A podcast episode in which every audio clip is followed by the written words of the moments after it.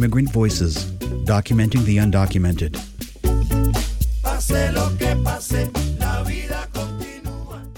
My name is Pedro Sánchez Gómez. Yo llegué el 86. I arrived in 1986 to the United States Ah, Ya me, es que in search, uh, well, it's that I was really poor in Mexico. My family was medium sized. pues mis hijos, todos, My children, all of them, were adolescent, y yo no, no and I couldn't find a way to support them. Entonces yo luché So I fought to come to the United States in search of finding a better place. o sea, tener como mandarles In other words, hijos a mi esposa. to have a way to send money for food to my wife and children. Y gracias a Dios. me- That's why we're here. And thank God it went well for me and I worked.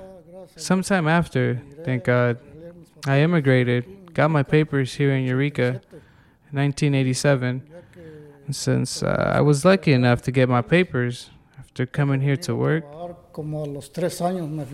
after about three years, I went home to see my family. un- Afterwards, I was only in Mexico for a month. Came back and went back to work. But now I had my paper and that lets me go and come back.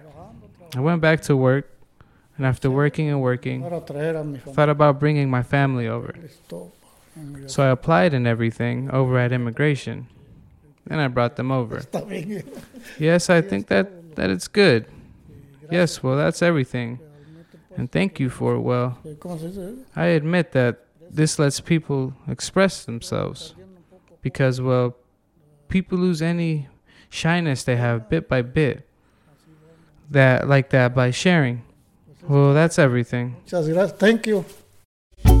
Immigrant Voices is a Flowbow production recorded in Arcata, California. Find more episodes wherever you listen to podcasts.